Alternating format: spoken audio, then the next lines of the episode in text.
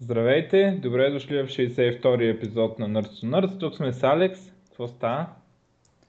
Еми, нов Windows, нов Visual Studio и други новини. Да. Ами, аз викам да почнем с а, другите по-малки новини, че така после като а, изсипем за Windows 10, че другото ще звучи невзрачно. Пък няма много, кой знае колко други, защото така по-летен е сезона. Ами да. Да, да почнем с друго. Тук така голяма новина от света на науката има, а, че се открили м, уж за сега, така, от за сега известните, най- планетата, която най-прилича на, на Земята. А, как я бях кръстили с някакви числа. Ам, не мога да намеря. А, и планетата е а, по-голяма от Земята, но нали, напълно а, възможно за а, живот като на Земята. Подозират вода и така нататък на същото разстояние от звездата си, каквото е Земята. А, и много се радват хората и а, ако някой не иска да живее повече на тази планета, да фаща пътя и да заминава. Кеплер 18 не, Кеплер 45 452b. А, така. И сега малко по-голяма гравитацията, като един нон-стоп фитнес ще е там. Аз така го Докато свикне човек. Да. Там всички ще са много яки после от тази планета. Да. Ам, Макар, така. макар че предполагам, че за няколко години човек може да свикне на такъв тип живеене. Особено ако е по, по-млад. Особено ако няма избор. Да. Да, сигурно, сигурно. Е, не знам, да. Ам... А пък със сигурност, нали, там с а, 200 години еволюция ще се оправят нещата. Ако измрат малко бебета, които не могат да подходят. Да. Но пък а, има и екзоскелети и такива неща. Ще бъде яко. Ам... Въпреки, че такива новини доста, доста често излизат всъщност. Но така за НАСА тази, НАСА дигнаха повече шум за тази, защото доколкото разбирам тази е най до сега от всичките такива. С най-голяма вероятност да има живот. Т.е. такъв живот, като дето го имаме тук. Ама ще видим. Според мен е, малко хайпа е малко твърде голям, защото подозирам, че НАСА се изучиха, за да, за да не могат да им режат финансирането. А, те се изучиха на а, такова, да правят такъв пиар, да, да го правят драматично, с пресконференции и така нататък, а, да може хората да се надъхват и после политиците не могат да им резнат финансирането. Както и беше, между другото, и с европейската мисия, нали, дето всички я гледахме как ще кацаме върху тази комета и така нататък. Което е супер да е, аз съм много навид за това да се дава пари. Е, това това е хубаво нещо, да. Има една друга много под- подобна новина за, за Плутон. Има един сателит, който го бяха пратили преди около 10 на години. То не е сателит, ами нещо бяха пратили. То отиде до Плутона, прави снимки, се върна и вече са налични. И сега обсъждат нали, от Плутон планета ли, джудже планета ли или не е точно планета. Но все още води планета. Мисля, че Джуджа го... Абе, това е, нали, даже и на екскаци да имаш колко е тъп този спор, нали. Смисъл, че а, целта била да се, да се разпалва спора дали Плутон е планета. И така. Да, това нямаше кой някакъв смисъл. Наистина. За мен ще е планета, аз от малък така съм научил. Еми да. Той няма, то, то, то се върти около Слънцето, не се върти около някаква друга планета. Ето не е май достатъчно, достатъчно условие да си планета. Да, то пак може да се води като някакъв вид стероид наистина, ама Така, ам, тук имаме една новина, която я видях оспорвана, между другото. А, че Apple правят 92% от всички профит от смартфон, т.е. от печалбата, от чиста печалба, не оборот, печалба. Видях е оспорвана, което дах по-малки естимейти, им, а, така, им казаха, че методологията на тея а, не е добра и примерно може да е да кажем 60%. Нали? Обаче това пак е брутално, защото те не продават, нали, нито оборота им е толкова голям, нито продават толкова много дво, бройки, обаче явно профит марджина им е жесток. Нали. Също аз доколкото знам на Apple разходите на, на реклама, за реклама спрямо Android, те да продават Android и съответно може би и на Microsoft са много малки. Нали, той, iPhone сам се хайфва. Нали, няма нужда някой да, да го прави. Те правят една пресконференция, пускате на лайвстрим и всички се хайпват сами. а, та, така, някакси виж нещата в перспектива, нали, когато една компания с а, примерно 20% от оборота, не от оборота, айде, от 20% от бройките мобилни телефони прави 92% от печалбите.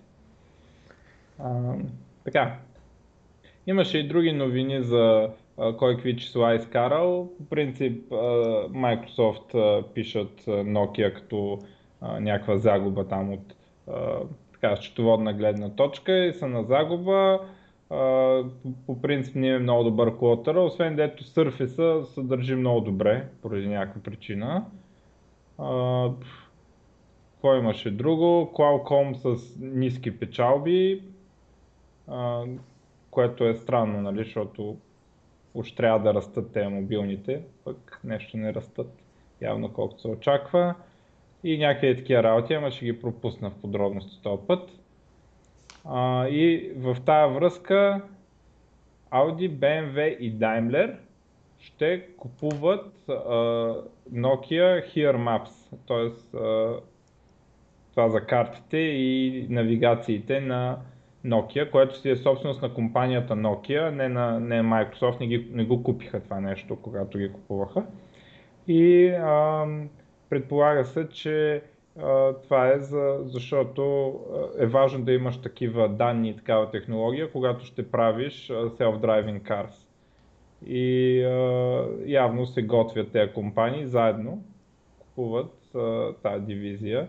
Интересно това ще продължи да има политиката, като за услугата, която имаме на телефоните си, която е доста качествена за безплатна такава. Ми вероятно ще стане още по-добра. Или, или още по-платена. Да. А, така. Значи аз имам две новини. Кажи. Едната е от Amazon направиха Amazon Prime, Рекламират го като нещо по-добро от Black Friday, обаче само за Amazon. И много хора се бяха надъхали, сега нали, ще може да купим телевизор почти без пари. Това ли не е друга техника на много ниски цени, обаче се оказа, че това е просто като Amazon Clearance event. Един вид, че само това, което им се натупало в склада, като е нужна стока, трябва да го разкарат и го продават на пущаща цена. Не е няма кой, няма кой да някакви драматични намаления, както са го рекламирали. Отиде. Другото е, ето това, за, това на много места се случва, не е само в Амазон, ама кофто е, че пред американски компании не е често нещо, нещо някой да прави обявления, по да не, са, по да не е това, което го обявява. Да, там имат култура на тези намаления някакси. В смисъл, че се очаква наистина да намалиш. Нека тук е някакви символични. Еми, кофто е, че другия път, ако правят наистина такъв евент, в който наистина ще има намаление, хората няма да вярват и ще има доста по-ниски печаби от това, което биха имали иначе. Иначе друго, направиха, направили са някаква успешна вакцина против ебола. Да видим, време ще покаже колко, колко ще бъде ефективна. Но за момента да, се бори като много ефективна. Аз, доколкото разбрах, тя вакцината беше, тя новината беше сравнително стара за вакцината, в смисъл преди примерно половин година или повече.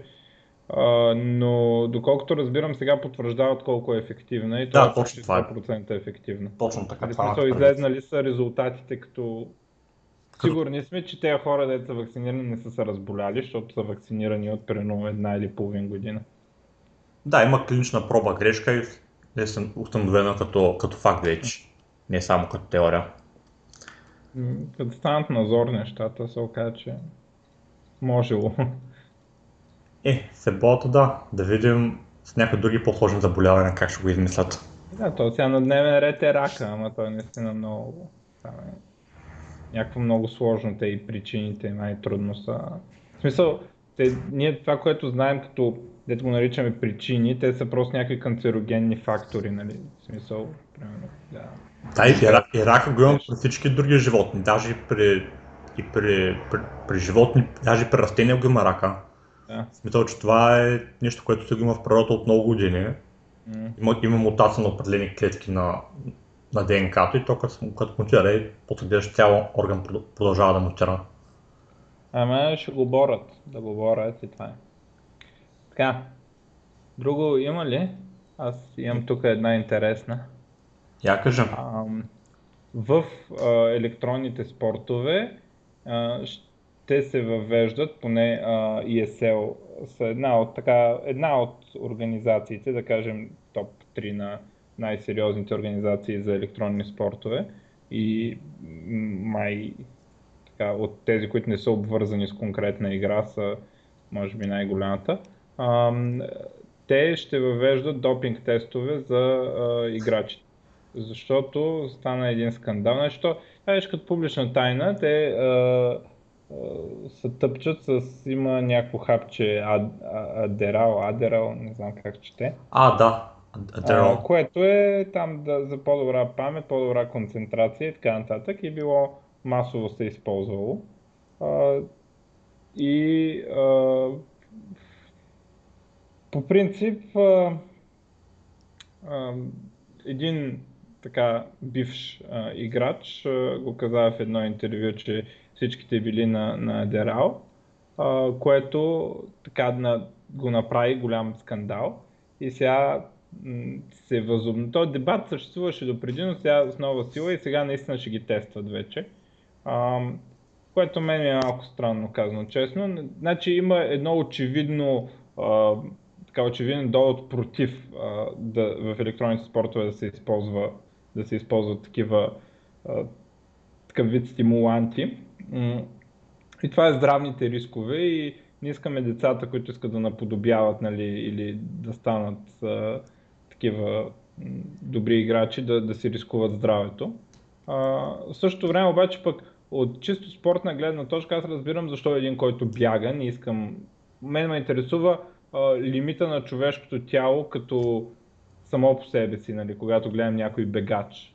А, но пък а, при електронните спортове е различно. Да, има такива, които изискват много-много добри рефлекси, но а, примерно StarCraft, въпреки че изисква много рефлекси, смятам, че все пак победата идва от други, други фактори, нали, все пак, като стратегия или там а, възможността да планираш къде да гледаш, нали, вместо Да, се приоритизираш, което е по-важно. риска, да, и такива неща. А, и за мен това е по-интересно и дори тук, както е казал а, един а, в коментарите, вика, не ми е толкова интересно какво ще стане, нали, как ще ги накарат да спрат да, а, да взимат такива а, стимуланти. Аз вика искам да гледам турнир, в който всички са на такива стимуланти. И а, за някой, примерно, аз нямам никакъв проблем да, да гледам такова, нали, на шах, как са надрусали там, примерно, играят шах, защото ти гледаш реално ходовете и така нататък. Не знам там на шаха друсат ли са, не. Там си помагат с компютри. А, примерно, ще е доста интересно а, да се направи такава дисциплина компютър заедно с човек. Нали, а, за шах. Тоест, нали, в електронните спортове това е като а, надрусани хора и така. Хм. Ама ще видим, но вече значи след а, скандалите с залагания и продадени матчове, ето идват и скандалите за допинг. Тоест не знам вече кой може да твърди, че електронните спортове не са истински спортове. Не знам вече как така им е удобно на тези хора. Е, те спорт, просто не са олимпийски спортове. Еми, да, да ми, сега, значи то, честно казано има, има лойка в а, това да се твърди, че не са спортове, защото а, чисто така, ако отвориш речника и етимологията на думата се проследи, а, ще се види, че това са наричали а, дисциплини, които имат а, физическо, задължително физическо такова. Обаче ние с времето сме приели, примерно, че шаха е спорт. Нали? Да. И, и това защо сме го приели? Защото а, с... и сега някой може да не го е приял. Нали? Както казах, това е за думата, но примерно и за мене, шаха защо му викаме спорт и по същата логика трябва да викаме на електронен спорт, е спорт. Ами защото възпитава ам, някакви там а, маниери, такива смисъл да уважаваш противника, има си някакъв ритуал там, ръкостискания, нали, всякаквите там глупости. А, както в а, игрите има да кажеш ГГ накрая и така нататък. А, има си а, отборното, а, там да имаш отборен дух и така нататък, включително и в шаха има отбори и те са много важни. Примерно Бад Веско, като ти да играе някъде, от него има още 5 шахматиста, които му разработват всякакви такива, нали, различни дебюти и после се връща и каже, тук намерихме и този ход, нали, ето никой не го знае. Ако ти се случи това, мога го изиграеш. А, и а, има го и така непрекъснато желание да се подобрява човек. Нали? Това е целта един вид, да станеш по-добър. А, и тенденциозно да тренираш с тази цел нали, да станеш по-добър. И сега ето виждаме, че има и всичките други характеристики, които за мен не са толкова важни, но а, така се получават самоследици. Има фенове, има там измами и така нататък. Нали, дават ги по стримове, коментатори и всякакви такива неща. Така че, да я знам, вече се класираме и по това, тази лойка се класираме до, до другите спортове. Така, друго? Но другите новини нямам повече. А, така, аз имам още няколко. Оя, микроконзолата, затънали в дългове хората и Razer, тези, дето правят периферия, ги купуват. А, няма да се продължи да се поддържа. Купуват девелопър има и още не знам какво си там. А, и а, Razer също правят така микроконзола подобна. И а, нали, ако потребителите искат, нали, може да си купили тази на Razer. Така, ами да, това беше обречено на неуспех, аз не виждам, що се палиха хората толкова едно време. Ето, бях прав, да запомните. И да, обаче а... не мога да разбера природа, що те може да не правят много пари от това, обаче просто, ако, ако просто го оставя да се поддържа от само себе си, би трябвало да, да си върви. То не е успяло. Нали, в смисъл, те и пари дължали, ама Razer ще ли да поемат то, да, дължали пари на гейм девелоперите, да си пускали там игри в някакви си безплатни и нещо такова, не разбрах много. Razer ще ли да ги платят, ще ли да поемат това. О, странно. Така. А, сега, тук имам едно 4 броя новини за security издънки. А, да почнем с най-малката е на Microsoft, няколко експлойта в Internet Explorer за телефона и Microsoft нещо се ослушват, а не били много тривиални за експлойтване и на всичкото отгоре никой не таргетва Windows Phone, което е най-добрата защита и никой да не иска да те хакне, както се оказва.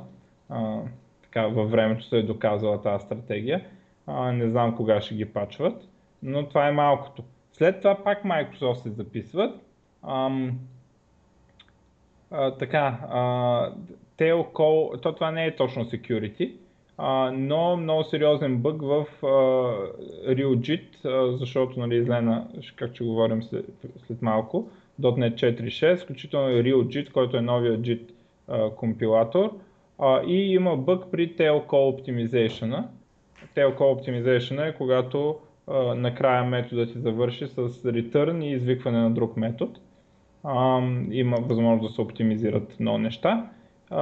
И в някакви там ситуации при там изпълнени някакви си много специални условия, а, реално ти се подават на метода грешни параметри, което е, нали, в смисъл брутален бък. Вместо 5 ти се получава някакво число, което е примерно последния символ от предишния ти параметър string, нали, или някаква е така щуротия. Това са го открили на, на хората от Stack Overflow, когато са опитали да подкарат Stack Overflow на .NET 4.6. А, вече бъга е пачнат като а, в кода, т.е. събмитнате pull request, а, даже а, е клознат като resolved, обаче трябва да го пушнат през Windows Update а, до тези, които имат .NET 4.6 и въобще е сериозен бък. Workaround е да се спре телко оптимизацията, която става с настройка в регистрите или просто да си конфигурираш да използва стария JIT вместо RealJIT. Но RealJIT пък има други предимства, така е като е нов. И аз смятам, че това да го кръстят RealJIT беше грешка и че Blanca JIT никога нямаше да има такъв бък. Така, следваща издънка. Вече така растат по, по големина. Valve, сладурите, Security Hall, в който какво мислиш става? Като отидеш на Recover Password, то ти изпраща имейл, в който има код, после отваряш си една страница, на която въвеждаш кода. Uh-huh. Хубаво, и после ако въведеш кода, натискаш да продължи а, и ти се отваря страницата, на която можеш да смениш паролата. А, много хубаво, обаче се оказва, че ако оставиш полето с кода празно, пак те праща на тази страница и си работи смяната на паролата и така нататък. А, фикснаха го естествено вече, а, но такова, так, така брутално, нали, м- така брутална дупка, направо много, много идиотско. А, и а, по принцип са прецакани акаунтите на някой човек, сега сигурно ще им ги върнат. А, значи разминало се, защото те имат и едно друго, да ти праща код за, за компютри. тоест, ако види, че от нов девайс се конектваш, ти изпраща един код да таковаш девайса, явно този код се верифицира. А, но реално какъв е, какво е това, което не може да се размине. Ти може да играеш игрите без да го въведеш този код, само не може да, да търгуваш с акаунти и такива истории. А, с, нали, там имат сега едни ножове за по 400 долара. А, и те са така... А, това се е разминало, защото това е много важно. Е, скин за нож за 400 долара, ако, ако някой беше го изпомпал от акаунтите, но за, за радост се оказа, че това само с верифициране и на компютъра работи. И накрая 950 милиона андроида могат да бъдат хайджакнати с MMS. И, а, да. да. И това е брутално, защото сеща са колко време ще се апдейтва. И е ремоут такова и още по-зле, може да го направят докато спиш. И дори може MMS сам да се изтрие и така нататък, след като ти хайджакне телефона. А, просто изключително брутален експлойт за пореден път в Android. Ам, и да, и естествено Google са шипнали фикс, обаче кога ще дойде на всичките телефони, тук да, 950 милиона от 1 милиард андроида. И сега ходи на V HTC да си пуснат апдейт на модела от преди две години и половина. Така, малко трудно ще стане. Да, еми vulnerable и на всичко отгоре highly targeted нали, са Android, защото всички имат Android. Ако на Windows Phone на никой не му показва Windows Phone, никой няма го таргетне, включително и с сложен експлойт, ама с сравнително елементарен експлойт на толкова популярна операционна система, направо да, е, така става. А, това са така издънките. Ами ако искаш да минем за а, .NET 4.6 и Visual Studio 2015. Ими добре. А, момент само да отворя тук някакъв фичър лист, че а, така. Лист. Къде беше то блок ползване? Announcing. Това май беше. 20 юли. Да, това е. Ам, така. Я видим Visual Studio 2. Ами, какво има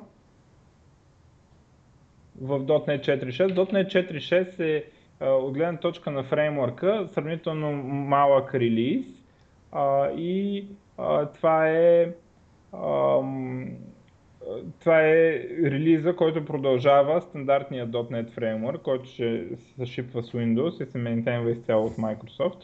А, не е open source версията, която работи на Linux а, и Mac и благодарение на контрибютори вече и на BSD.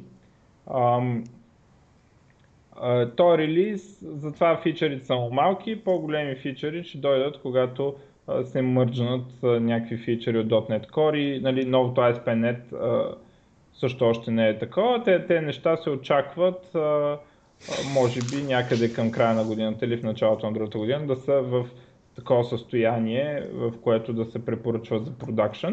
Естествено, сега всеки може да си свали кода или бетата и да, да си ги разцъква. Ам... Така, а, какво имаме? Visual Studio 2015 също. А, така, .NET 4.6. Ам... Нови неща за WPF, който както се оказва не е умрял подобрения за High DPI там с някакви конфигурации, да, да може да реагира по-добре. По-добре реагиращи контроли за Touch, някои от които взети от Universal Application за Windows. Така, дори за Windows Forums има такива апдейти, пак за High DPI. RealJIT, който както разбрахме се издани, но потенциално е много по-ефективен от другия един път като го направят да работи както трябва, но нов релиз всякакво да направим. Има SIMD инструкции вече в .NET, в System Numerics namespace а, което за такива дет пишат игри или някакви такива неща, може да им а, засили доста а, производителността. А, още неща по Garbage колектора, ето ме мързи да се задълбочавам.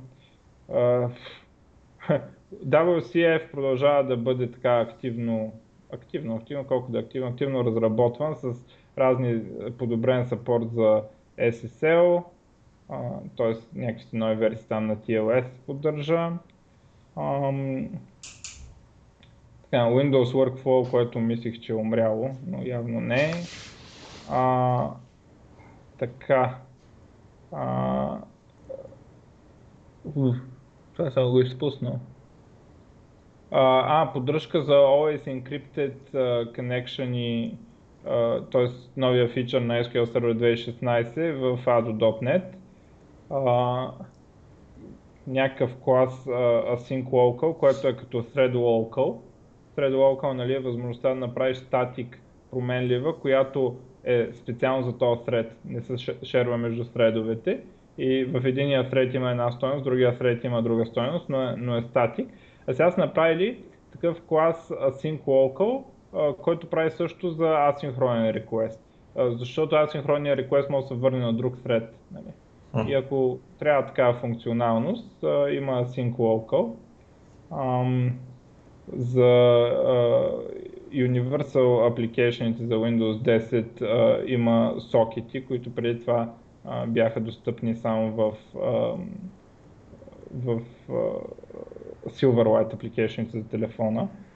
А, сега така доста са разширили платформата.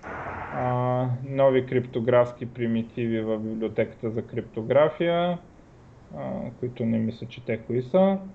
А, още методи към Daytime Offset за работи с Unix timestamp. То не, че до сега не е можело, нали? просто допълнителни такива convenience методи. Ам, така, а, това не знам какво е. А, а, а да, някакви размествания по интерфейсите на колекшените, не е много интересно. А, така, пуснали са новия reference source. Uh, IcePanet 4.6 има подобрения по WebForms с uh, Async Model Binding, вече има, т.е. ние хубавите неща, ето може да, да байндваш в WebForms uh, с силно типизиран, не се вал, а с uh, статично типизирани дейта сорсове. Тези неща вече може да са async, нали? което е хубаво, защото всичко трябва да е async. Uh, така, а, нова версия на Identity-то, HTTP 2 support, а, ако имате Windows 10. да. А, така, една си какъв протокол, minor версия на Entity Framework. А, и естествено най-голямото, Roslyn компайлера и апдейти, новите версии на C-Sharp, Visual Basic и F-Sharp. Сега за C-Sharp 6 не искам да навлизам, а самите промени по езика са малки. Такива благинки са, но са малки. Аз имам една много дълга статия, дето си казва, си казва мнението на моя сайт а, по въпроса. А, но само ще кажа за едно нещо. А, е, те го наричат Compiler Platform, но реално какво означава това? Означава, че а, компилатора е библиотека. А, и може в този код да се използва т.е. ти му даваш един стринг, той ти изплюва всякакви неща, които компилатора изплюва. Това като какво се е парснало, кое ти е идентифайер, кое ти е декларация, кое ти е оператор или какво си и така нататък, което нали, е нетривиална работа и може да я получим на готово от компилатора, когато пишем библиотека и при това от истинския компилатор. Не от а, нещо, което някакъв си парсър, дето някой е написал, а точно от това, дето после ще компилира кода. А, и това е много важно. Защо? Заради това, че а, могат да се правят много лесно а, тулове вече като ReSharper, като там всичките тези неща, дето и дето ги прави. А, и това е много, много такова. много, много добре и ще има експлозия от тулове и сега всеки си пише екстеншъни за щяло и нещяло. Аз още нищо не съм написал с това. А, любимия ми фичър, който следва от това нещо и така Microsoft го промотират, е така наречените Code Aware Libraries.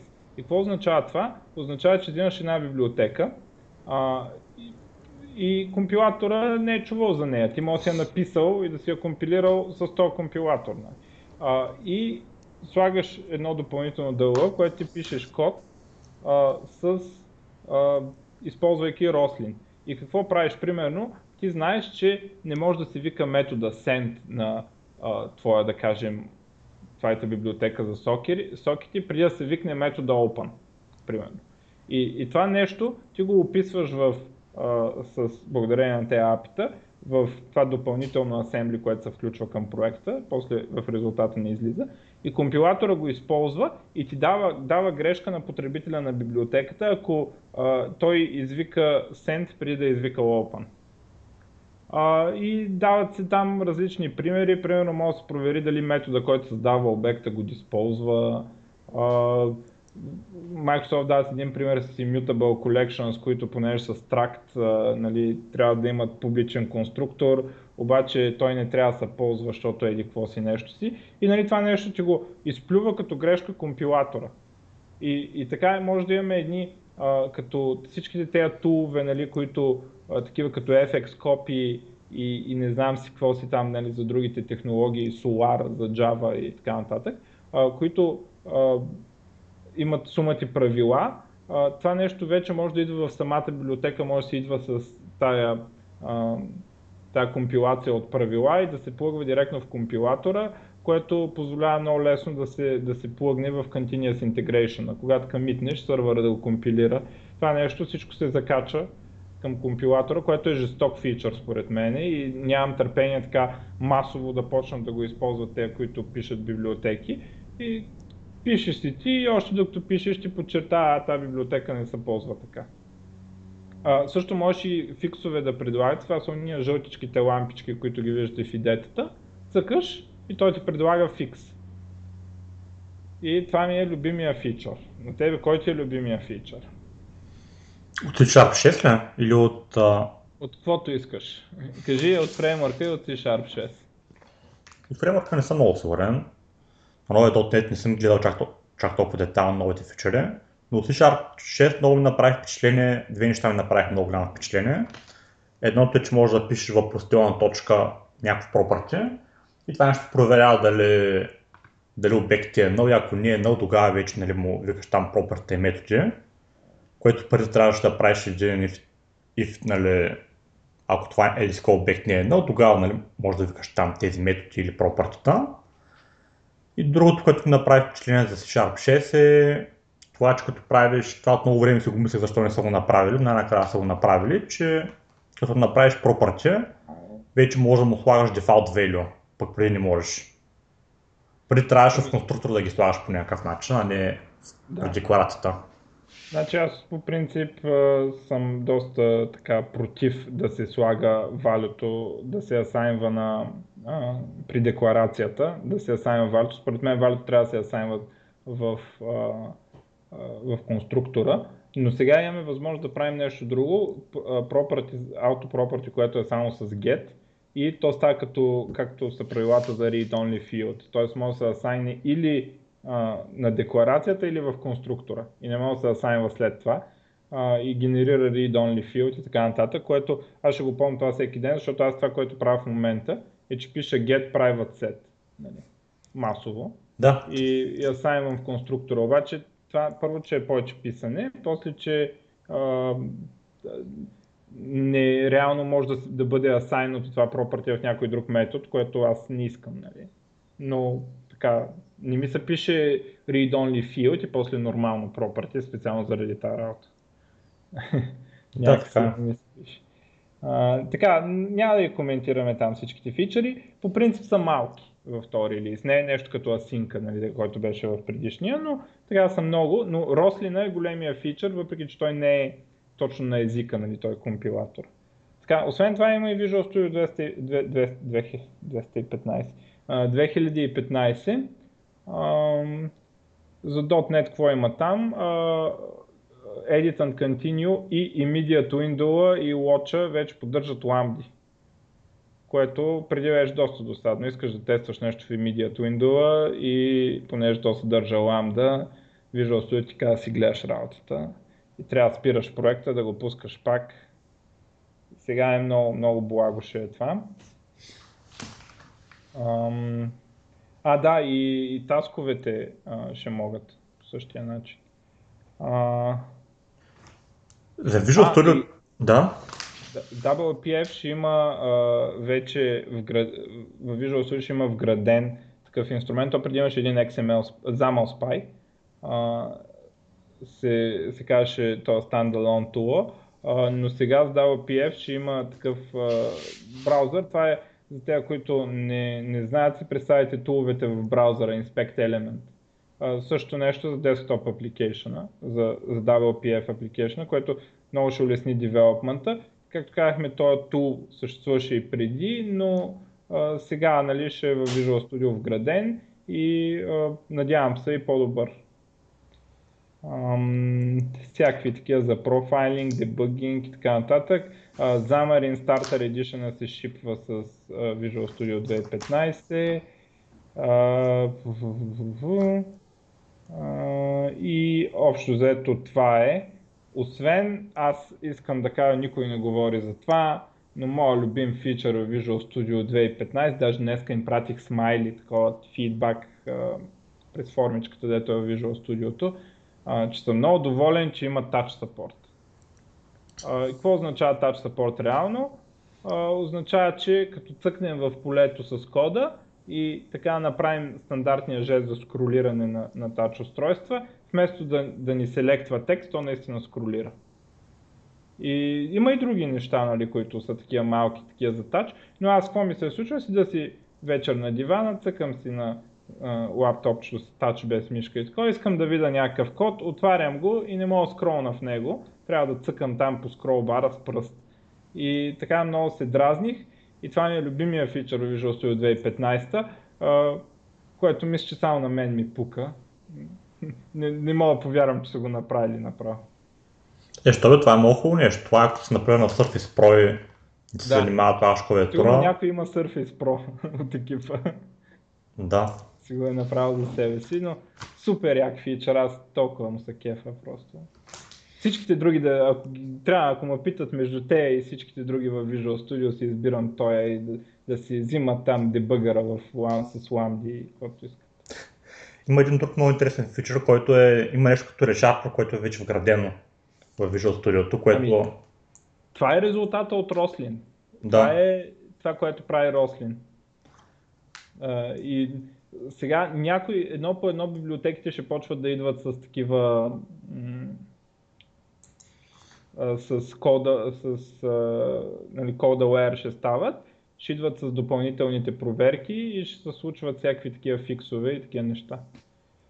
Естествено ще отнеме известно време преди да се акумулират толкова такова количество, пък и аз не вярвам на JetBrains да спрат да разработват ReSharper, така че може би никога няма да е толкова добро колкото ReSharper, но вече ще е много по-лесно да се настигне това, което прави ReSharper. Да. Вече имаме лампичка за quick фиксове и такива неща, нали? Ето. Преди Друг... бяха на плагини. Друго интересно нещо ми направи впечатление е, че а, например за Unity за Xamarin много лесно вече се интегрират а, проектите в Visual Studio. Мисля, че преди време трябва да, да се Visual Studio, имаш един плагин, този плагин, докато го натъкмиш, че после с Unity да го натъкмяваш беше по-сложно, пък сега те Microsoft ги купиха тази компания. Интеграцията е доста по-лесна, колкото беше преди. Xamarin съответно също много лесно интегрирано. Даже има нали, тази Basic Edition, който е включен, което е много хубаво нещо. И вече много по-лесно ще разработят приложения за други платформи, например за iOS, за, за гейминг и така нататък. Да, те си идват с опция да се инсталират туловете за Android и, и за iOS. За iOS са Xamarin и уния, дето запортване на iOS application, защото все пак нали, iOS иска Mac, но за Android пък има доста така сериозен toolchain. Не, че ми показва това. Не, че би го препоръчал дори за, ако искате да разработите Android, по-хубаво си свалете официалното такова. Освен ако не искате Xamarin. Един друг такъв по-малък, но пак интересен а, фьючер, който е специално за хора, за, които занимават с Silverlight. Има един нов тул, който, който може да инспектираш много лесно цял, цялото хайраки на визуалното, визуалното 3 може да го инспектираш много по-лесно. Да, аз за това то, говорих сам, То беше с WPF, да, само да. че същото го има и за... за, за... Да, точно това, да. Uh-huh. Виж, преди, нямаш, преди време трябваше да ползваш един Visual 3 Helper клас там да си ги итеретваш нещата ръчно. Uh-huh. Пък вече ами може да, голяма газария е това. А, не знам защо им отне толкова време. То това, нали, някой като кажат на, на веб се пише по-лесно, това е една от основните причини на веб да се пише, нали, ако прием, че се пише по-лесно, това е една от основните причини. Те самата технология е много по-добра, ама е този инструмент, като, като ти липсва и става много тегаво да разбереш, що нещо се е разместило. А, така, друго ще говорим ли за тези работи? Или да минем на така това, което Айде, нали, на .NET девелоперите им пука за това, обаче на другите хора да. не. Еми да минаваме към Windows 10, ако искаш. Да. Windows 10, аз настоявам да го нахраня. е, така. Ма и някакви положителни неща сега. Еми, има едно-две. Ам, значи, Windows 10, много трагична работа. А, това е за мен най-големия даунгрейд, който Microsoft някога са релизвали. Верно, признавам си, не съм виждал Windows 1, Windows 2 а, и Windows ME от клиентските Windows. От сървърните повече не съм виждал. Но така даунгрейднат се чувствам, не мога, не мога да опиша просто. Значи, първо, развалили са почти масово абсолютно всичко за таблет е даунгрейднато. Сега няма неизползваемо, все пак нали, не е на Android ниво, но а, всичко е даунгрейднато от Windows 8. И сега как да, ти, да, да апгрейднеш кеф, като знаеш, че абсолютно всичко са ти даунгрейднали. Ако, ако, ако става въпрос за таблет. А, значи, какво имаме? А, имаме най, една от най-дразнащите и много малки неща. Преди имаше, като слайпнеш от дясно така с а, примерно като държиш таблета с две ръце, така с палеца от дясно се появяваше един Charms бар, на който имаше някакви неща. И той беше много удобен. Сега там се намират, на същия жест се намира Notification центъра, на който няма какво точно да цъкнеш. Но най-доброто беше точно в средата беше бутона Start или Home. И като го натиснеш, беше много удобно да се връщаш в менюто така. Което на тач устройство се налага сравнително често. А, сега това го няма и ако не сте с Surface, на който хитро са му сложили хардуерния бутон на точно същото място, а, таблета става много, много по-малко използване, защото къде е а, старт бутона ми в долния ляв ъгъл. Нали? И представете си от а, надясната ръка под палеца, нали, където е място, как трябва с лявата ръка така да като държите таблета да стигнете до долния ляв ъгъл, за да натиснем а, Home бутона или Start бутона. Супер отвратително. Нали? Използваемо супер отвратително. Другото, дето прави впечатление, е така имаше един жест, който беше аутитаба на таблета. А, от, пак такъв жест с, от края на екрана, слайпване към средата, а, пак се правеше с палец, а, което сменяше активния апликейшн като AutoTab.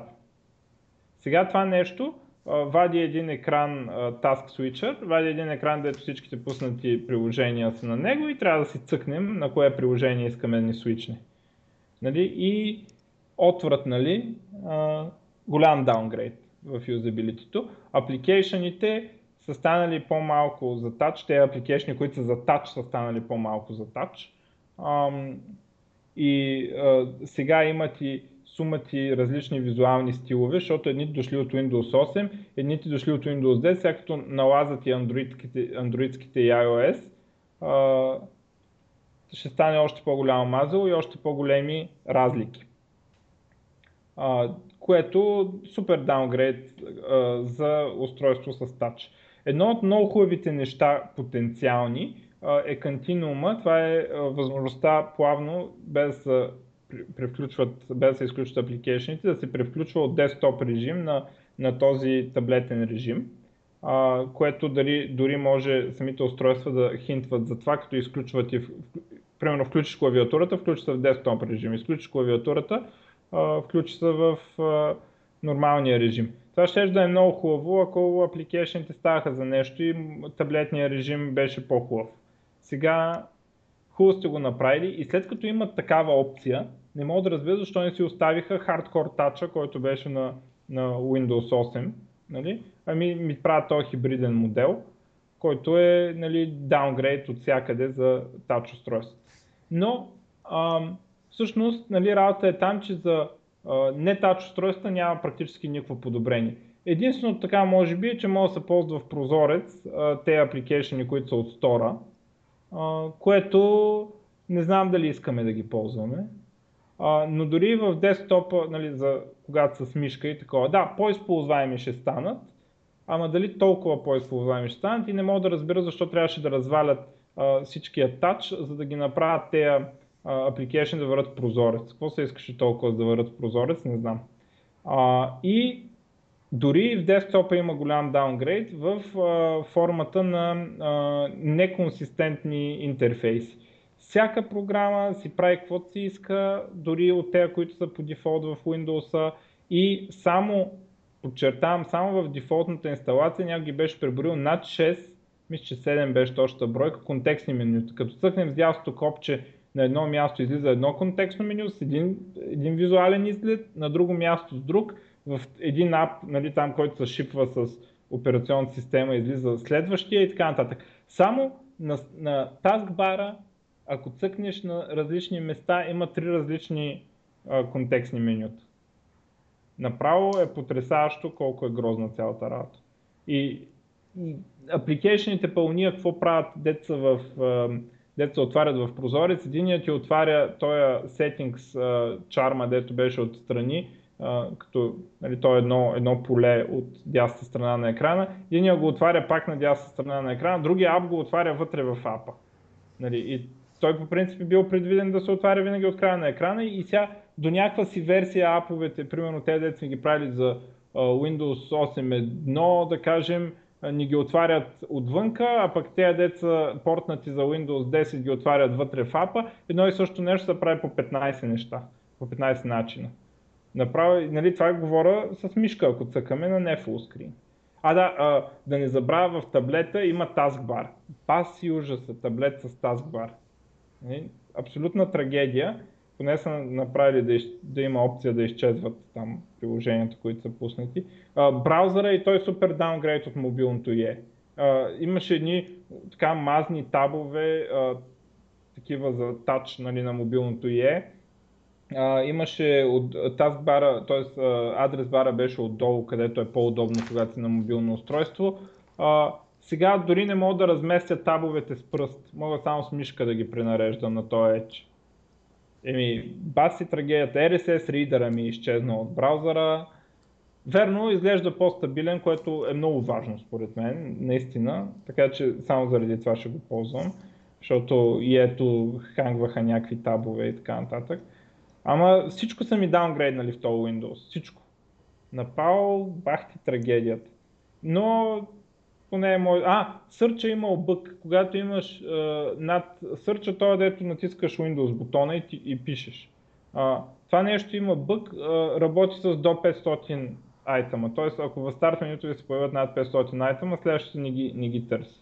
Защото някой е решил, че това ще се сторва в някаква си там база данни от някакъв си вид и ограничено до 500 елемента. Това някакви от, от серията 500 айтема should be enough for everybody. Не? Нали? Направо съм, отвратен съм от това Windows, не защото е толкова лош. Нали, не, не е такава трагедия, използва се и сега сигурно ще пачват едно по едно, обаче аз не мога да разбера защо ми е Windows, в който абсолютно всичко са ми го даунгрейднали. Абсолютно всичко. Аз не се сещам за едно нещо, дето да ми е по-добре в това, отколкото в Windows 8. Да, Continuum е много як, ако Ама трябваше просто да го сложат Continuum и да ти се превръща в Windows 8. А не да ти се превръща в някакво жалко подобие на Windows 8, такова да, да нищо не става. И, нали, те я знам, сега верно има DirectX 12, ама айде да не се правим, че не могат да го сложат без да развалят другото, точно DirectX. А, иначе някакви неща, като примерно за Home версията, апдейтите няма да могат да спират. Има, което... има ментори апдейт за някои неща. Да. Което, което от девелопърска гледна точка е добре. Обаче от, от към юзърска гледна точка изобщо не е добре. Понеже понякога върши някаква работа и Windows ти казва трябва да се рестартирам, тъй като имам апдейти. А, тя... аз не мисля, че точно така ще става. В смисъл не мисля, че няма да мога да го спреш. Еми, аз... Но няма да мога да, да откажеш апдейта. Примерно като, рестартираш, апдейтва, това е. Обаче понякога няма да можеш и да го, понякога ще бъде на момента. Не само, че понякога няма да да питам. Това даже да почна с Windows 8, е, с 8, ако не се лъжа, започна. Аз, например, на работа преди като, като, като бях и, и Windows си поиска някакъв апдейт, казах му не сега, не сега няколко пъти и в един момент пише на Visual Studio, един компютър ми се рестартира без изобщо да, ма, да ме е питал пак. Uh, мисля, че има някъде опция за това и мисля, че ще си остане.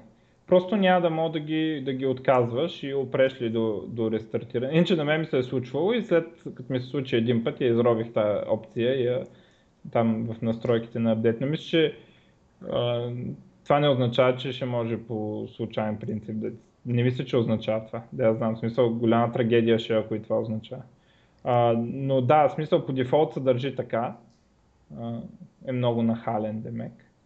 Е, но това няма да бъде... може да се промени преди. Да, но това, това няма да бъде за всички апдейти, но специално за това, което аз прочетох е, че специално за тези, които са по апдейти като хардуерни драйвер, драйверски промени, такъв тип апдейти са много, много задължителни и доколкото разбрах, пак ще има някаква опция, но ще бъде много по-трудно за, за изравя. Няма да бъде просто отиваш някъде в контрол панела и чекваш някой на, на Home няма да има опция да се спре. В смисъл, та, ня, някой ще направи нещо с някаква програмка, с която го спираш. Сега това може да не се съмняваме в това. Да. Ам, и обаче на home юзерите няма да такова и вече няма да има такова, не, не апдейтвам това или онова и аз съм ги спрял тези апдейти, защото съм голям хакер и те само бавят Windows.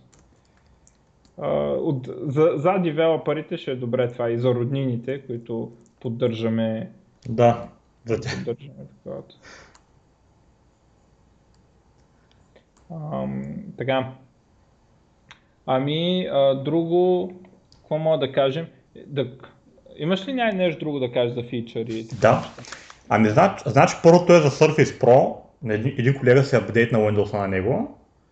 И имаш просто много голям проблем, че Wi-Fi вече не му, не му работи по никакъв начин.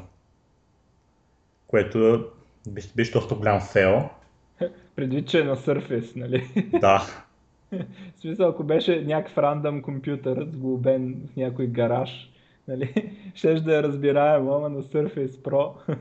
Е, имат някакъв бък, най-вероятно ще го правят, обаче който има Surface Pro по-добър да изчака малко, докато, ни, докато тия проблеми не се изчистят. Другото е, имат нов фичър, подобно на, като на Mac в, нов, в новата версия на El Capitan. Има Snapping Assisting Feature. Един вид може да си ги правиш двата прозорца са един до друг, да ти вземат целият екран, много лес, по-лесно колкото преди. То това нещо и преди било възможно, но сега просто по, малко по-добре изглежда. Мисля, че той преди можеш да го правиш това, нали, като същ, същия ефект, но сега просто изглежда малко по малко по-приятно изглежда визуално. Другото е вършат ново старт менюто на хората, които им липсваше старт от, от, от Windows 7. Сигурно ще бъдат много доволни. Добре, това старт меню е супер тъпо. Това трябваше да го махнат заедно с Vista. Тоест, в смисъл, като дойде Vista, трябваше да го махнат това старт меню. Е, Той мен, не е използваемо от тогава. е, мен това много, едно нещо, което много, то, дали е използваемо или не, много трудно се отговори според мен, но това, което много ме дразни, че толкова взеха такова драстично решение да го махнат и после хората там почнаха да свикат, че вече може и без да. да правят всичкото. И сега, а, ама не сега трябва да го връщам, понеже явно, че му много недоволни. Много е тъпо беше. Тъмън, наистина тъмън. Поеха целият демидж и се върнаха обратно. Да. Да, което е бати даунгрейда. Много... Друго интерес. Да. Друго Много, интерес. много тъпо. Да. Ими да. Тук, Microsoft правят някои много, правят глупости, които понякога имам чувство, че са много необмислени от сорта. Ще пробваме нещо, ще видим какво ще стане, пък после ако хората ни го харесват, ще го върнем. Еми да, но Да. то като на 3 години, те хората вече са свикнали с това нещо. А то, то, нали, още повече, че ти го правиш нещо хубаво, просто самата промяна е, е голям, голям шок. И тъмън мини шока и, и, и те се върнат на нещо, нали, дето... В смисъл, целият позитив от това, дето, това страдание, дето беше Windows 8, а, те го затриха в момента. Между другото, въпреки че бих казал, че новото старт меню е по, по-полезно от старт менюто в 7 и Vista. Защото тези тайлчета поне може да сложиш нещо полезно там, докато на, на 7 и Vista просто едно място, което се пълни с програми и, и никога не мога да намериш никоя там, освен с сърча, но сърча никога не си е тръгвал, освен когато имаш над 500 айтема, както се разбра. Ам, абе, трагична е работата. Иначе има други два много интересни фичъра. Единият е копиран от Mac, от macOS, разбира се. Има Task View Feature, който е много подобно на Mission Control. Един вид, като го натиснеш там клавишна, определена клавишна комбинация, може да видиш всички си програми отворени и да си избереш на коя искаш да...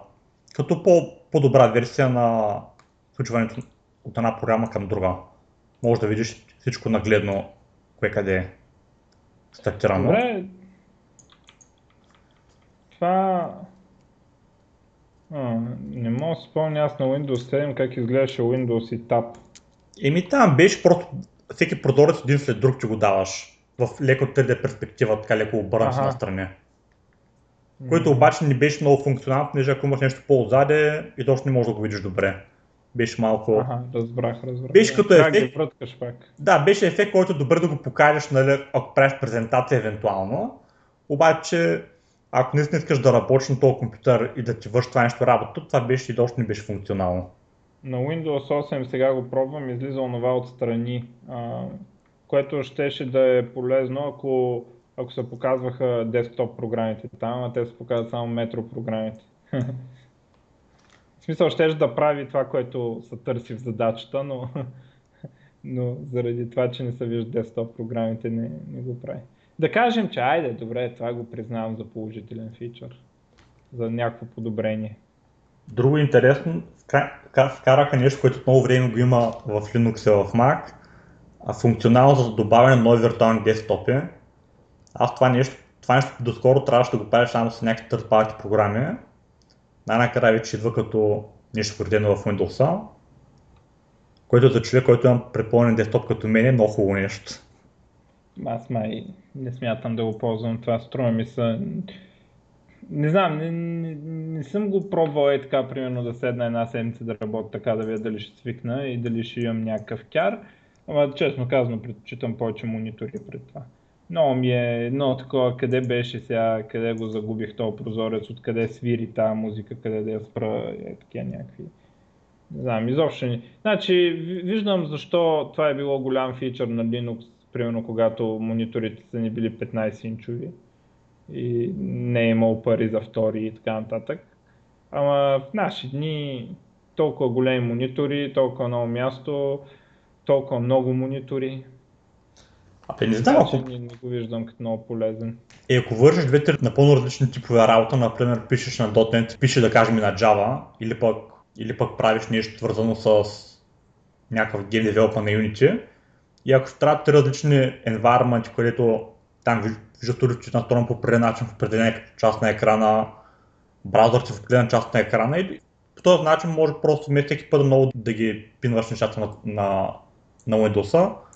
Целият сетъп е направен, само се го случваш от един мод в друг мод, в, от един десктоп на друг десктоп просто преминаваш. Да, аз го на теория го виждам, на практика се виждам как търся прозореца къде е бил. Е, да, но то ще да. трябва малко време за ако искаш да го ползваш. Но, но ти си пращаш от начало, човек като няма такъв навик и точно няма да го ползва. Така че той между другото е доста скрит, в смисъл този фичър. Трябва да цъкаш там ад нов. Да, така е. Desktop, да. Което може би точно за това са го направили, да, да може нормалният потребител да не му се налага да мисли за това и power юзера да да може да си го пусне, нали, щом толкова му трябва. Ами, просто не го виждам като абсолютно никакво подобрение това, не се виждам как го ползвам. Ама представям си, че особено ако някой а, му се налага да, да, да сменя Linux и Windows, може би това ще му помогне да се направи средата подобна на, на, на двете операционни системи. То Mac, между другото, има ли такова? Ми Mac има и на Mac е много хубаво. На Mac много, много ми харесва идеята, че когато, когато имаш прекалено много екрани на десктопа и в един момент просто трябва някъде празен екран да отвориш някаква нова програма, вместо да отвориш отгоре върху всичкото и да стане манджат грозди, просто се скаш там една клавишна комбинация, отваря се нов, чисто нов екран, където нищо не е отворено и там се отваряш новата програма. Mm-hmm. А пък на Windows трябва да или да го отвориш отгоре, после да не разбира какъв е бил на програмите на реда, които отворени отдолу и трябва постоянно да ги кликваш отдолу от менюто, за да си ги... Ближе понякога нали, една програма като отворена и ти трябва някой, тя работи много добре с някаква друга програма и двете програми са едно от друго. Например, например ако, ако ще правиш нещо на HTML и от една, там да речем Notepad++ и, и, и браузъра са ми отворили едно от друго. И ако отворя нещо трето, после пак трябва другите да ги правя наново. Абе пак също, пак много подобно нещо като, като някой Абе, не е нещо такова някакво, ама са дребни неща, които за някой, който се занимава по-активно с а, различни, много, много различни видове програми, определено е много по-лесно. Ма, може би си правиш това нещо не е за всеки потребител, само много малко потребители биха Ами, предполагам, много ще им хареса на хората, свикнали, т.е. които им се налага да работят с различни операционни системи и си го използват това на Linux или на Mac. Ще им е добре да могат някаква степен на подобност да постигнат на на Windows, за да не ги, не ги дразни толкова, нали, когато свичват. друго имаш ли? Или да поговорим за privacy Да, още малко някои неща да кажем за Edge. Едно от нещо, което малко ми направи впечатление. Значи, наистина по-стабилно изглежда, обаче на мен поне ми направи едно, едно нещо много негативно впечатление, че поред мен една от най- една голяма критика към Internet Explorer беше това, че CSS се до, много по-различно. Изобщо браузър, ако правиш, ако си девелопър и правиш някакъв сайт, и сравнително лесно да го, да го направиш да работи на всички браузъри без Internet Explorer, да, работи, да се държи по един същ начин. Обаче много често, специално за AI и за по-старите версии на AI, трябва да правиш доста гимнастики, за да ги поддържаш там нещата. И много се надявах с новия Edge това нещо вече да не е така и вече да бъде както другите браузъри support. Да, да бъде много native behavior, да бъде много сходен като на другите браузъри от към developer гледна точка. И гледахме там с ни колеги един сайт, един сайт, който е направен с Angular. И нещата с Angular 2 изобщо не вървяха както трябва на, на новия Edge, което на мен лично ми направи много лошо впечатление. Което означава, че пак ще трябва да правиш някакви гимнастики, за да поддържаш специално новите браузъри на Microsoft. Не знам. Затова нямам опит. В смисъл не сме... Ам... Не сме пробвали. В смисъл не, съм, не съм си пробвал никой от проектите, освен моят сайта на този елементарен. Ам... Ма, да, я знам, те уж, уж това са го правили, все показват компатибилити. Даже уния от Medium писаха една статия, нали, как Сеч всичко се оправило, нали, там дето има някакъв проблем да си едет, не може да го отстранят. Може и така да е, може това, което аз видях да е било само нещо временно, да е имал някакъв малък бък, който ще пашне аз... деца вика още утре. И това също е възможно. Такива проблеми като теб не виждам, обаче виждам проблеми от един Android телефон на друг. В смисъл, предположение, че трябва да поддържаме мобилни изгледи, това ми е най-малкият проблем, често казвам. Сега този проект, да го работим, аз репортва QA, не, не работи, не се появява еди къде си скрола на Android. Цъкаме го на нашия Android, няма такъв бък. Казвам на колега, дай да видим бе, на друг колега, дет не работи по този проект, дай телефона тук. И, и наистина има този бък. Аз и седим и не знаем какво да направим. Просто никаква идея, разбираш, седиш и гледаш тъп. Нямаш идея какво трябва да направиш от сега нататък. Защото какво да направим? Същия Android, същия, т.е. не същия Android, друг Android, уж същия Chrome, с Chrome на Android, не, не с някаква... Да. В DevTools на десктоп Chrome, нали, има такова да, да като емулатор, че нещо такова. Пускаш го, няма го. Вика, така седиш и гледаш, нали, защото QA се намира на друго място и така бе, за това ли говориш, за кое говориш, нали? ти се чуеш дали за същия бък ти говориш, защото да. не се случва при те. Голяма драма там, така че вече тези браузърите не ме плащат, плащат на различните устройства. И аз съм го заблял също нещо, че има много и консистентата между... Нещата не са много последователни в различните устройства. И особено пък в различните версии. Понеже понякога някои Android устройства работят само с определени версии на някои браузъри. Дефалтните им браузъри са много често различни. Не винаги, но понякога са различни. И понякога става малко по-трудно за... Ако имаш някой сайт, да работи мобилно навсякъде. Ако направиш, искаш да бъде мобилно за едно устройство, това е доста по-лесно, колкото да бъде мобилно на всички устройства. Да, да не говорим, че има и проблеми с, ако правиш респонсив, така има проблеми с перформанса. Тоест, е много лесно да не забележиш, че на компютъра ти работи добре, после да го пуснеш и сега откъде я започнем, нали, защото е толкова бавно. Иначе така, друго, че... друго интересно в Windows, само да кажа преди да забравя, значи за, а, има, има в крайна сметка вече вграден Word, Excel и PowerPoint, само че трипнати версии, малко по-елементарни версии, но пък вече ги има. Uh. Word, Excel и PowerPoint, трипнати версии, да. Down. Дали не е там целият Word, целият Excel, всички да неща. Но, но си ги имаш и ако някой ти прави някой, някой Word документ, в който няма някакви, някакви сложни неща прави на Word, там някакви макрота, някакви работи, да, вече да, имаш. Да, за кое говориш, да. М- трябва да го прецъкам аз това всъщност. Сигурно ще не трябва да се сваля някъде от маркета или нещо. ми това, което прочетох, аз сега не съм го тествал, аз още не съм дете на новия Windows, но това, което прочетох е и го адвертазвате, че, че ги има, че си идват от Windows. Те неща вече на Mac вградени.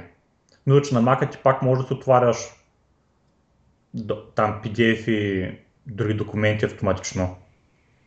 А, между другото, ако някой не знае, а, така доста мощни веб версии, доста, доста, колкото за веб версии. Примерно, колкото Google Docs има за а, Word и Excel онлайн безплатно. Естествено, нали, трябва да си направите акаунт. а, и ако на някому се налага да редактира едно, един път, примерно някакъв Excel документ, може да, да използва тези версии, а, като а, предимството пред Google Docs е, че никога, никога не губят форматиране. Тоест, а, имаш, може да няма фичъри, обаче ако оригиналният документ е имал някакъв фичър и ти добавиш примерно отдолу нещо, някакъв текст или нещо такова и го сейвнеш, никога няма да се загуби нещо, което е било там. Нещо, което не си го пипал, няма да се изгуби. Което не е така с Google Docs изобщо. Значи най-много да ти каже това не работи или да го няма копчето с което се прави, но, но няма да има случай да направите редакция и да прецакате нещо друго на документа. Нали, в смисъл, самия, самите web application няма да го направят това. Естествено, всеки може да си прецака сам документ. Така че за такива случаи, в които е, примерно нямате Excel на компютъра и един път трябва някой да си отвори, отваряйте web application, откъдето си искате операционна система, цъкате, правите го за един път. Нали, примерно, защото много мразят тези Microsoft, обаче от държавната администрация са ви пратили този Excel и сега такова е много маят и не искам да го инсталирам. Пък на OpenOffice са чупи не знам кое си и така че нали, да знаят, че има такова решение. Много хора не знаят просто, че има такова решение. Да. Безплатно. И това е много хубаво. Иначе, едно от последните неща за Windows Интересното е, че има по-малък footprint, отколкото предните версии, което е 1+, и по-бързо бутване на екрана, на, там на първия екран, който пак е плюс. Много ме е любопитно дали, дали по-малкият footprint се дължи на това, че преди време бях чел, че планират да направят нещо като начин, по който дистриб... тези, да, един вид да няма повече, да не се налагат повече толкова много distributables, като правиш програма за специално за всеки Windows. Ами един вид там тези неща по някакъв начин автоматично да, автоматично да си ги има това, което е нужно и без да че ги пази всяка една версия от, за всяка една програма по-отделно. Преди време, преди, преди, преди няколко години бях чел на такава статия, че тяха да правят нещо такова, но не знам дали заради това ли се дължи, че малко фотопринт или пък това е просто нещо, което нали, се говори, че ще го правят. Това не съм много сигурен, но, но факт е, че имам просто по-малък фотопринт и по-бързо зарежда. Ами те са и порязали някакви неща като медиа центъра, нали, които са така солидно нали, като количество, размер на операционната система. Ам, така, ами ако искаш, а, за апгрейда да поговорим, а, на мен, аз тук на 4 компютъра го чакам. Един имам с инсайдър превюто от преди това, един малко по-стар лаптоп, дето го ползваме за предимно да го вържем по телевизора или за телевизора или ако нещо стане с някои от другите машини. Хе, някои от другите. Общо 6. А, така, и а, чакам го на 4 компютъра. А, и на нито един от тях не го дочаках, т.е.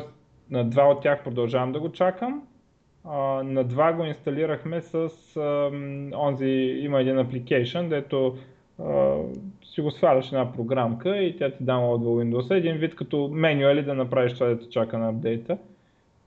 Първо ми направи лошо впечатление, че ми го свали на български, защото май акаунта в Windows маркета ми е в България. Та, uh, много беше дразнещо това нещо и ми каза, че не мога да ми запази програмите, защото съм си избрал друг език а, от този, който се е свалил Windows. Им викам, що се свали с това тогава с този език, бе, като знаеш. Не знам сега на апдейтите, ще, ще чакам апдейтите на тук два други компютъра, просто да пробвам какво точно става.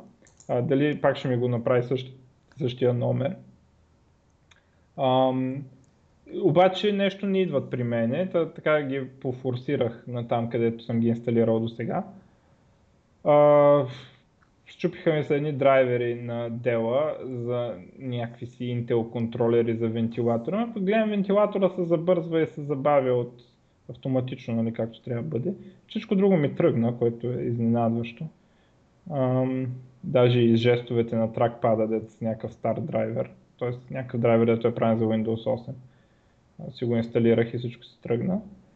А, сега не знам до кога аз нали, много хуля а, за Windows 10, може би затова така ми го бавят, не знам, другите компютри. А, и сега за privacy да кажем, защото голяма драма настана. Ами добре, обаче аз не още само две малки неща да кажа за Windows преди да, да мине на privacy Значи за, за Cortana да кажем все пак, че вече официално си в Windows и че това е като помощник, подобно на Siri, специално за Windows. Един вид вече може да използва Voice Command в Windows. И другото е, има автоматична интеграция за много лесно се интегрира с Xbox. Ако искаш да цъкаш някакъв екран на Xbox, много лесно можеш да направиш лаптопа ти да ти бъде като екран. Един вид, ако ходиш някъде да пътуваш и ти трябва и ти пък искаш да си играеш на Xbox. Не, не, това не си го разбрал. Трябва да ти е на същата мрежа Xbox. А, но това пак има предимство. Преди, едно от най-големите предимства на, на това нещо е, че а, в крайна сметка телевизора не е само за теб обикновено в едно домакинство. А, и а, ти можеш да, нали, когато баща ти те изгони от телевизора, защото иска да гледа матча, ти може да продължиш да си играеш на компютъра играта, която е за Xbox. Абе, не знам, аз спорих, че може да, нямаш с телевизор. Аз аз съм се объркал, аз не иска да кажа, че няма да имаш Xbox. Че трябва да имаш Xbox, но може да не го играеш на телевизора, ами на лаптопа. Да, можеш, но, но да да самия, същия... самия екран, лаптопа само да използваш. Не, не, да, че... да, да, точно така. А, но трябва да си в същата мрежа, не мога като пътуваш. Разбираш? Ами не, идеята, идеята ми е друга. Понеже имам един приятел сега, който трябва да прави, прави една екскурзия. Той е специално за това да може да се играе игра на PlayStation. А, схванах. Това отделен монитор, един такъв портабол, нали, скрин, който е там 20 инча или 15 инча. И за да може специално да се играе игра, той пак си има, нали, лаптопа в същите размери, обаче лаптопа не може да се играе PlayStation 4. И просто това е нещо, което е, което е специално за него ако беше избрал Xbox, да кажем, вместо PlayStation, това ще да бъде един плюс, че ще мъкне на устройство по-малко. Да, ама той си е бая голям този Xbox. PlayStation е малко по-малък. Ама толкова са в кутии става друго. Зависи дали искаш да я носиш кутия. да. А, има също пак в тази връзка, има един такъв фичър, който още не съм го пробвал, това е му викат Game DVR, което като си играеш, ти записва последните няколко минути геймплей и можеш после, нали, ако се случи нещо интересно, взимаш го видеото и го качваш някъде. А, това, това, това е другото много хубаво нещо, много лесно може да се записваш вече игрите. Но той при PlayStation, е, той при, то навсякъде при новите При PlayStation е така, ама говорим за Windows. Да. Хубавото, че... без third party програми, с такъв хубав overlay интерфейс, работи с всички. Да, то, точно това. Ами добре, да минаваме за правилството, ако искаш. Сега, privacy каква е драмата? Даже Иванката е написал един така хейтърски блокпост, даже половините неща не са верни в него. А, така, а, иска много информация и я взима по дефолт, ако не са мине през а, как бяха там а, Customize Settings при инсталъра и да са махнат съответните отметки. А, и какви, какви неща са така много страшните, които събира? Говора, хендрайтинга, ако имаш такова устройство, с което а, с химикал, където пишеш по нещо, тайпинг, начина по който а, пишем, а, какво беше друго, а, контактите, имейлите, а, какво, ще беше, календара, камера, микрофон, то естествено, нали, като имаш. А, биометрични данни също може да, да изпраща. И да, общо взето това е. Като повечето от тези неща са свързани с Cortana, т.е. да ги храним с данни. И аз седа сега, Чествам се. Сега, ясно ми е защо uh, Voice Assistant, който е някакъв сервис, uh, трябва да му изпрати речта ми, ако искам да ми отговори, нали? Мисъл, да. има лойка. Uh, а, да, и другото паролите. Uh, паролите по дефолт от Edge се съхраняват в OneDrive. Сега, а, всичко това, ако не са логинте с Microsoft аккаунт, нищо няма да ви изпраща и няма да ви работят съответно кортаните и такова. Според мен е абсолютно естествено, а, ако искаш да имаш Voice Assistant, който се ориентира по твоите контакти и това му е фичър, той така е рекламиран, нали? гледам ти контактите и като кажеш обади се на мама, знае на кой да се обади. Нали? А, и съответно speech recognition се случва remotely нали, и решението на AI какво да прави remotely, абсолютно логично е според мен да, да му изпращаш речта си. В смисъл, нали, и контактите и така нататък. Ако не искате да го ползвате, не ги пращайте. Нали, смисъл, махте ги те, спира ви кортаната. То, между другото, ако е на български, май не работи така или иначе. Така че, а, нали, може би Microsoft няма какво да правят с вашата българска реч, защото иначе щяха да поддържат в кортаната а, нещата. А, сега аз такъв цъкнах, избрах си там, нали, спрях си Advertiser ID-то и някакви такива неща, а, си ги изключих. А, и седа такъв и викам сега, а искам ли а, Cortana и Microsoft, искам ли да ми знаят календара и а, и такова, нали, и имейлите. Викам сега не е ли пък твърде прекалено? И седа такъв и следващия момент сетих, че мен имейлите и календара са ми в Outlook. и се почувствах много глупаво, нали? Дето отделих такова мислене дали да им ги давам и се сетих, че са при тях накрая, така или иначе. Ам, така, и ако се логните с локален акаунт, еми няма да ви работят тези фичъри. Нали, смисъл, Cortana няма да ви работи. Естествено, ако нямате календар в Microsoft, няма да ви работи календара в Microsoft. В смисъл, какво по-логично има от това. Нали? И аз така малко ме очуди цялата драма, защото явно само аз съм ползвал Windows 8, защото в Windows 8 всичко е така. В смисъл, като изключим, че Cortana е нещо ново, което го няма за Windows 8, но пък го има на телефона и има абсолютно същите изисквания ако искаш да го ползваш и нали, особено ако искаш да работи както трябва. И изобщо не разбрах драмата, защото аз тази драма някакси така постепенно ми е идвала с времето, нали, защото съм ползвал Windows 8 и OneDrive и, и календарите и почтите на Microsoft и, ам, и Cortana, включително Cortana на телефона някакво много ми е странно сега цялата драма, а, която се, а, така, се развихри. Само не знам, не мога да разбера. А, за паролите да кажем, имаше една много голяма драма с Wi-Fi паролите, която е най-тъпата драма и фичъра искам да кажа, че е чудесен и жесток фичър. Това да ти шерва Wi-Fi паролите с контактите. Жесток фичър. А, значи какво е и казва, че е пуснат по дефолт. Да, фичъра е пуснат по дефолт на Windows. Обаче, във всяка мрежа, към която се конектнете, а, първо да кажа какъв фичър е. Фичър е да си шерват, шерваш със своите а, приятели, които могат са всякакви приятели, а, включително имейл контакти, фейсбук контакти и така нататък, може да се избира това. А, ако някъде сме се логвали в някоя Wi-Fi мрежа, ако съответният приятел отиде до тази Wi-Fi мрежа, ще му покаже, че може да се логне в нея и паролата ще се вземе от нас за Wi-Fi мрежата. А, така, и сега голяма драма, голямо чудо. Първо, а, защо фичър е бил пуснат по дефолт? Той е пуснат по дефолт, обаче за всяка мрежа към която се конектваш, като се конектваш има една отметка, която не е цъкната по дефолт, а, дали искаш тази мрежа, креденшалите да се шерват с приятелите. Тоест ти трябва изрично за всяка мрежа да, да поискаш, че искаш да се шерва. Второ, а, аз нямам абсолютно всеки а, мой Facebook или дори и всеки, с който съм си писал имейл, може да дойде да се върже към моята мрежа у нас, ако иска. Значи, това не е security boundary, защото и, и не защото се хаква. Изобщо няма спора за това дали се хаква Wi-Fi или не се хаква.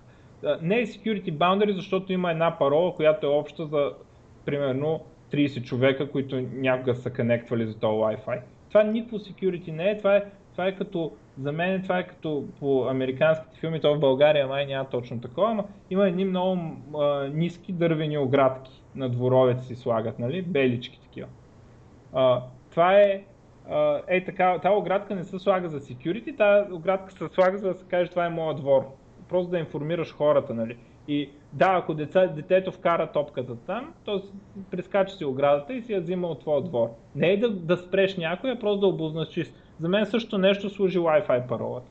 Това не е никакво security boundary, така ако трябваше да е security нещо, ще да има акаунти за този Wi-Fi и да позволява всеки да си е собствена парола и да му позволяваш да се конектва или не. Wi-Fi не е security boundary, точка.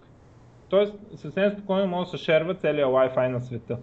А, и, както казах, а, за всяка мрежа по-отделно се казва и той не вижда паролата. Подчертавам, че а, той твоя приятел няма да види паролата, просто ще успее да се логне с Wi-Fi паролата.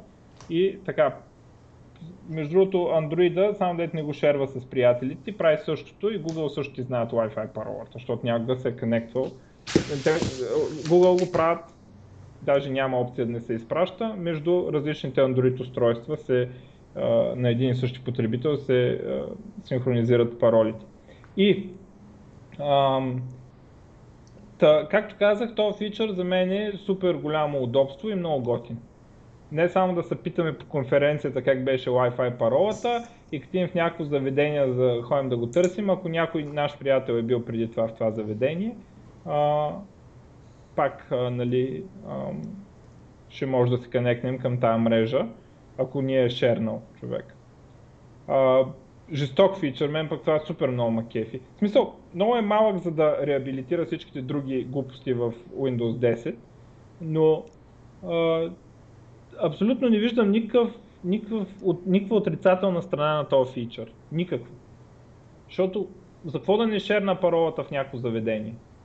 Ако нещо ме притеснява да шерна някаква друга парола, което както вече казах няма никаква причина някой да смята, че паролата за Wi-Fi не трябва да се шерва, за който и да е Wi-Fi на света, нали? Ако не смяташ, че трябва да я шерваш, което е грешно, трябва да я шерваш, но ако не смяташ, не я шервай. На, по дефолт отметката е махната. Следващо а, такова, а, паролите в OneDrive. Еми, да, ако искаш, има Password Manager вграден в Edge, еми ако искаш паролите ти да се синхронизират между различните устройства през OneDrive, ами да, трябва да ги пратиш в OneDrive, в смисъл, какво да направим. И да, пращат се, ако не го изключите това. Но в крайна сметка, ми, да, и файловете, които са ми в OneDrive, ми се пращат в OneDrive изненада, нали? така че не виждам никаква голяма драма. Да, а, операционната система изисква много информация, за да работят някои от фичерите. Клауда за да работи, естествено, че трябва да се качват неща в клауда. А, за да работи а, Speech Assistant, естествено, че трябва да се праща речта на Speech Service и да, но те неща, това изобщо нито едно от тези не е ново за... Айде, може би това с Wi-Fi е ново за Windows 10. Но а, нито едно от тези не е ново за Windows 10. Те са били и на Windows Phone и на Windows 8. А, да, OneDrive, примерно на Windows 7 си го инсталираш като отделна програма. Еми да, нали, там пак се съгласил на същото нещо, ама отделно, не заедно с Windows. И естествено, ако не се логнеш с Microsoft аккаунт, ми няма къде да ти я пращат тази информация. В смисъл, ако искаш да работиш само с локален акаунт, ползваш готово Windows 10 като Windows 7, всичките там куртани, муртани не ти работят и синхронизации и това е, ползваш си го като Windows 7. Така че изобщо мен ми е много непонятна драмата, как поради две причини. Първо, как трябва да се ползват ремонт сервиси без да им се праща информация и да се правят синхронизации без, към устройствата без да се праща информация на то, който ти предлага услугата. И второ, защо сега е тази драма, след като Windows 8 прави почти същите неща и Windows Phone, и Android, и iOS.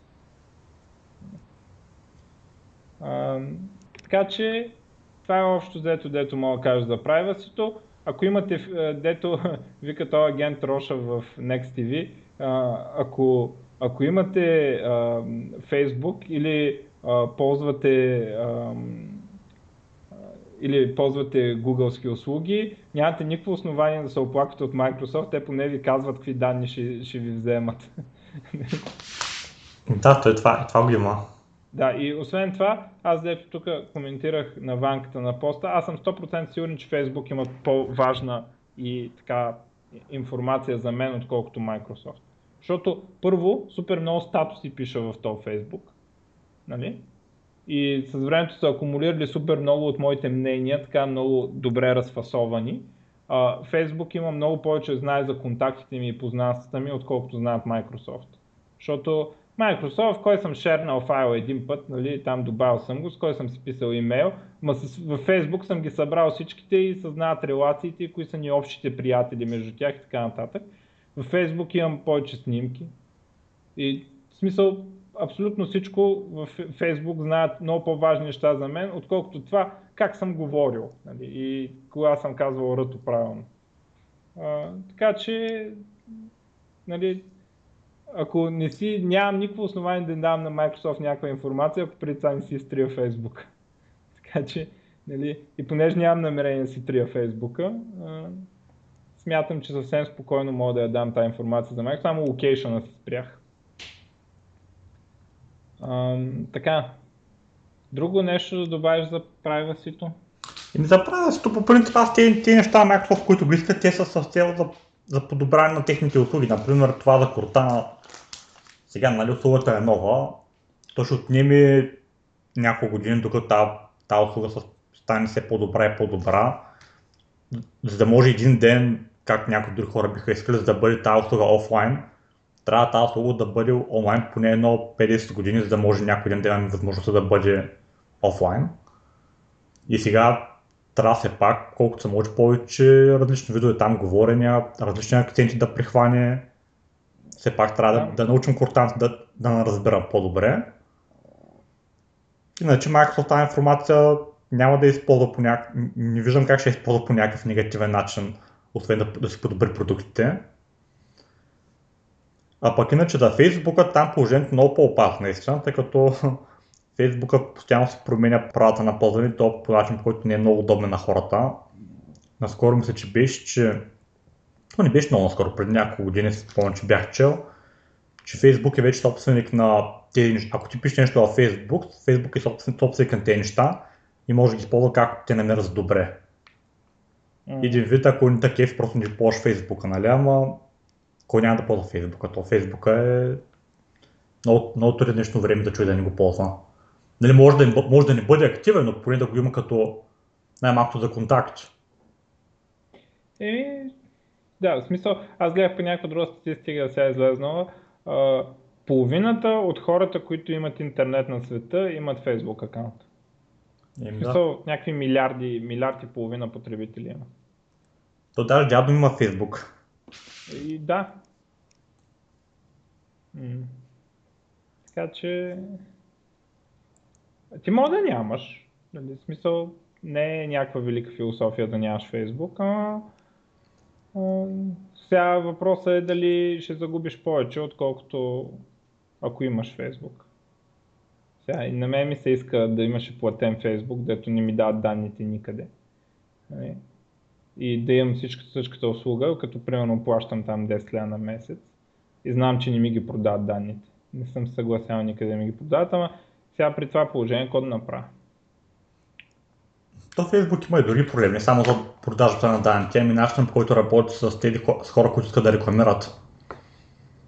Имаш някаква схема, да, че... Аз искам, хубаво, казвам, ще ви дам повече пари. Да, бе, да, аз, аз съм съгласен с теб, аз съм същото мнение. Отколкото вие ще изкарате от реклами от мен. Защото аз никога не съм цъкал на реклама във Facebook и да си купа нещо нито, нито в Google, нито никъде. Онлайн реклама, на която да си купа нещо, не съм цъкал. Цъкал съм два-три пъти да видя нещо, какво има зад рекламата и за толкова години сигурно имам между 3 и 5 цъкания на реклама, които не са грешка, защото цъкал съм естествено без да искам, нали, не съм оцелил нещо и съм цъкал с мишката някаква реклама. Ама аз ще им дам повече пари, отколкото ще изкарат от мен. Ами да ти кажа честно, зависи много от гледна точка на това как те, на кого продават и как продават. Неже има много хора, които дават много пари за реклами, а пък нищо не получават на практика. Например, тези хора, които само да им вземат път един вид, върши някаква работа. Мисъл, докарат с някакви приходи, въпреки че за по-лош user experience на потребителя. Не знам, в смисъл, че не съм чак толкова наясно с бизнеса с реклами, но но при много тези реклами, които са във Фейсбука и в, в, специално за Фейсбука, не мисля, че, че ако, ако искаш да рекламираш, не мисля, че, че тези реклами наистина ги виждат толкова хора, колкото Facebook ти казва, че ги виждат. Ага. Те Е, даже, да. Имаш даже канали там в YouTube, където специално това нещо говориха, даже има един такъв научен експеримент, как, как има, има реклама от сорта, ако си човек, никой не да кликаш на тази реклама, на, на тази реклама, това не е реклама, предвидена за, за хора, това не е още реклама и гледаш нещо от сорта на 1 милион лайка после на това нещо. Е, ама това е много такова. А, много потикващо да го цъкнеш. Да видиш какво ще излезе, да го цъкнеш. Е, да, обаче после гледаш, обаче после има, имаш и имаш анализ, а, анализират хората, които кликват тези реклами, се окаже, че тези хора само кликват на реклами нищо, и нищо не са ползвали през живота си. Аха, да, да, да, да, да. Да, те вълни от ботове, дето върват наляво надясно. Да. Еми да, сега крива е работа. Иначе, иначе ако нали, ги срав- сравняваме големите плеери, нали, там Microsoft, Google, Facebook, Microsoft са, си, са доста по-безобидни в сравнение с Facebook, ако, ако Да, може да ги сравним. Microsoft реално ми взимат парите. Аз нали, редовно им давам някакви пари за Microsoft. Тук за subscription, тук за нов Windows, като си купувам компютър обикновено. И те имат какво да губят, ако ме продадат някъде. В смисъл, те трябва да се замислят, те вече ги взимат тези пари от мен. Да. Facebook до сега не са взимали пари от мен и те примерно Facebook не знаят аз бих ли си платил. А, ако... И сега, сигурно Facebook не може да стане това, което е, ако... Сигурно. 100% сигурно, че не, не може да стане такова нещо, ако бяха почнали с платена услуга. Но а, нали, сега бих си платил за Facebook. И обаче нямам тази опция и Facebook не знаят какво да правят по въпроса, нали? И затова се хранят с реклами. Microsoft вече знаят, че може да имат пари по други линии и съответно те знаят, че а, аз, те не могат да изкарат от моите данни толкова пари, а, колкото а, аз а, им давам. И съответно, да, те, дали за тях идеалната ситуация е хем да им дам, хем да, да, да ми ги продадат данните. Обаче рискуват да ме ядосат и, нали, и като казвам не точно мене, нали, а, в смисъл потребителите. Да, да, да. и, и да загубят повече, защото тяхните потребители са, а, не са потребители, те са клиенти, те им дават пари. Нали, ние даваме пари на Microsoft, така че а, те имат повече какво да губят от това, ако напродадат и това не ядоса, отколкото Google. Google, ако не мога да продаде, аз съм безполезен за тях, аз само им товаря сървърите. И аз така правя, да, защото никога не им кликам на рекламите и така. Но, но при Microsoft положението не седи така и при Apple не седи така. Значи за мен те са двете компании, дето най-много може да им повярваш с личните данни. И все пак най-много данни за мен имат Facebook. Така че... Еми, Това ли е? да, аз друго нямам какво да кажа. А, аз само да кажа, а, един наш слушател така, и приятел, приятел на шоуто, а, Сава Георгиев, а, е направил един апликейшн, който ми каза, че е вдъхновен от а, нали, нещо, дето не, не знам кой го е казал в Nerds а, за, за блокиране на реклами, спам и такова за Android.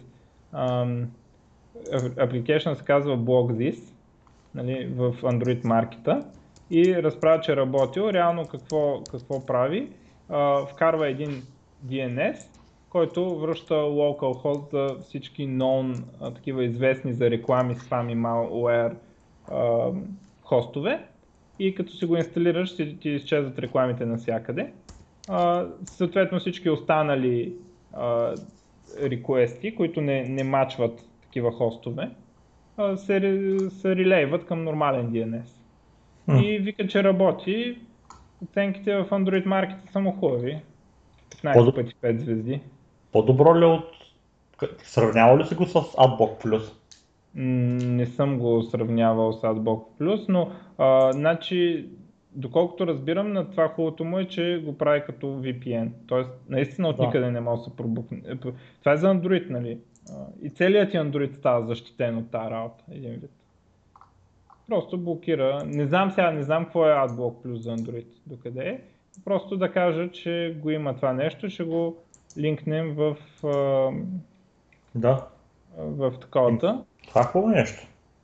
Да, а, може да дадете някакъв фидбак там, да кажете работили, не работили. А, те хора, дете цъкали на бетата, викат, че ставало. Не знам. А, но това прави. VPN, всичките а, DNS реквести към а, такъв списъка от а, такова и останалото си заминава по каналния ред към истинския DNS. Така. Е, много хубаво. Браво на него. А, добре. Ами друго май няма? Еми аз нямам друго. Еми хубаво тогава. Довиждане и до там една, две седмици, три, да я знам колко. А, една няма да е, ама примерно две или три, зависи как върват, как, а, така, колко новини има и така нататък. Да. Ай, до чуване. Айде до чуване. Чао.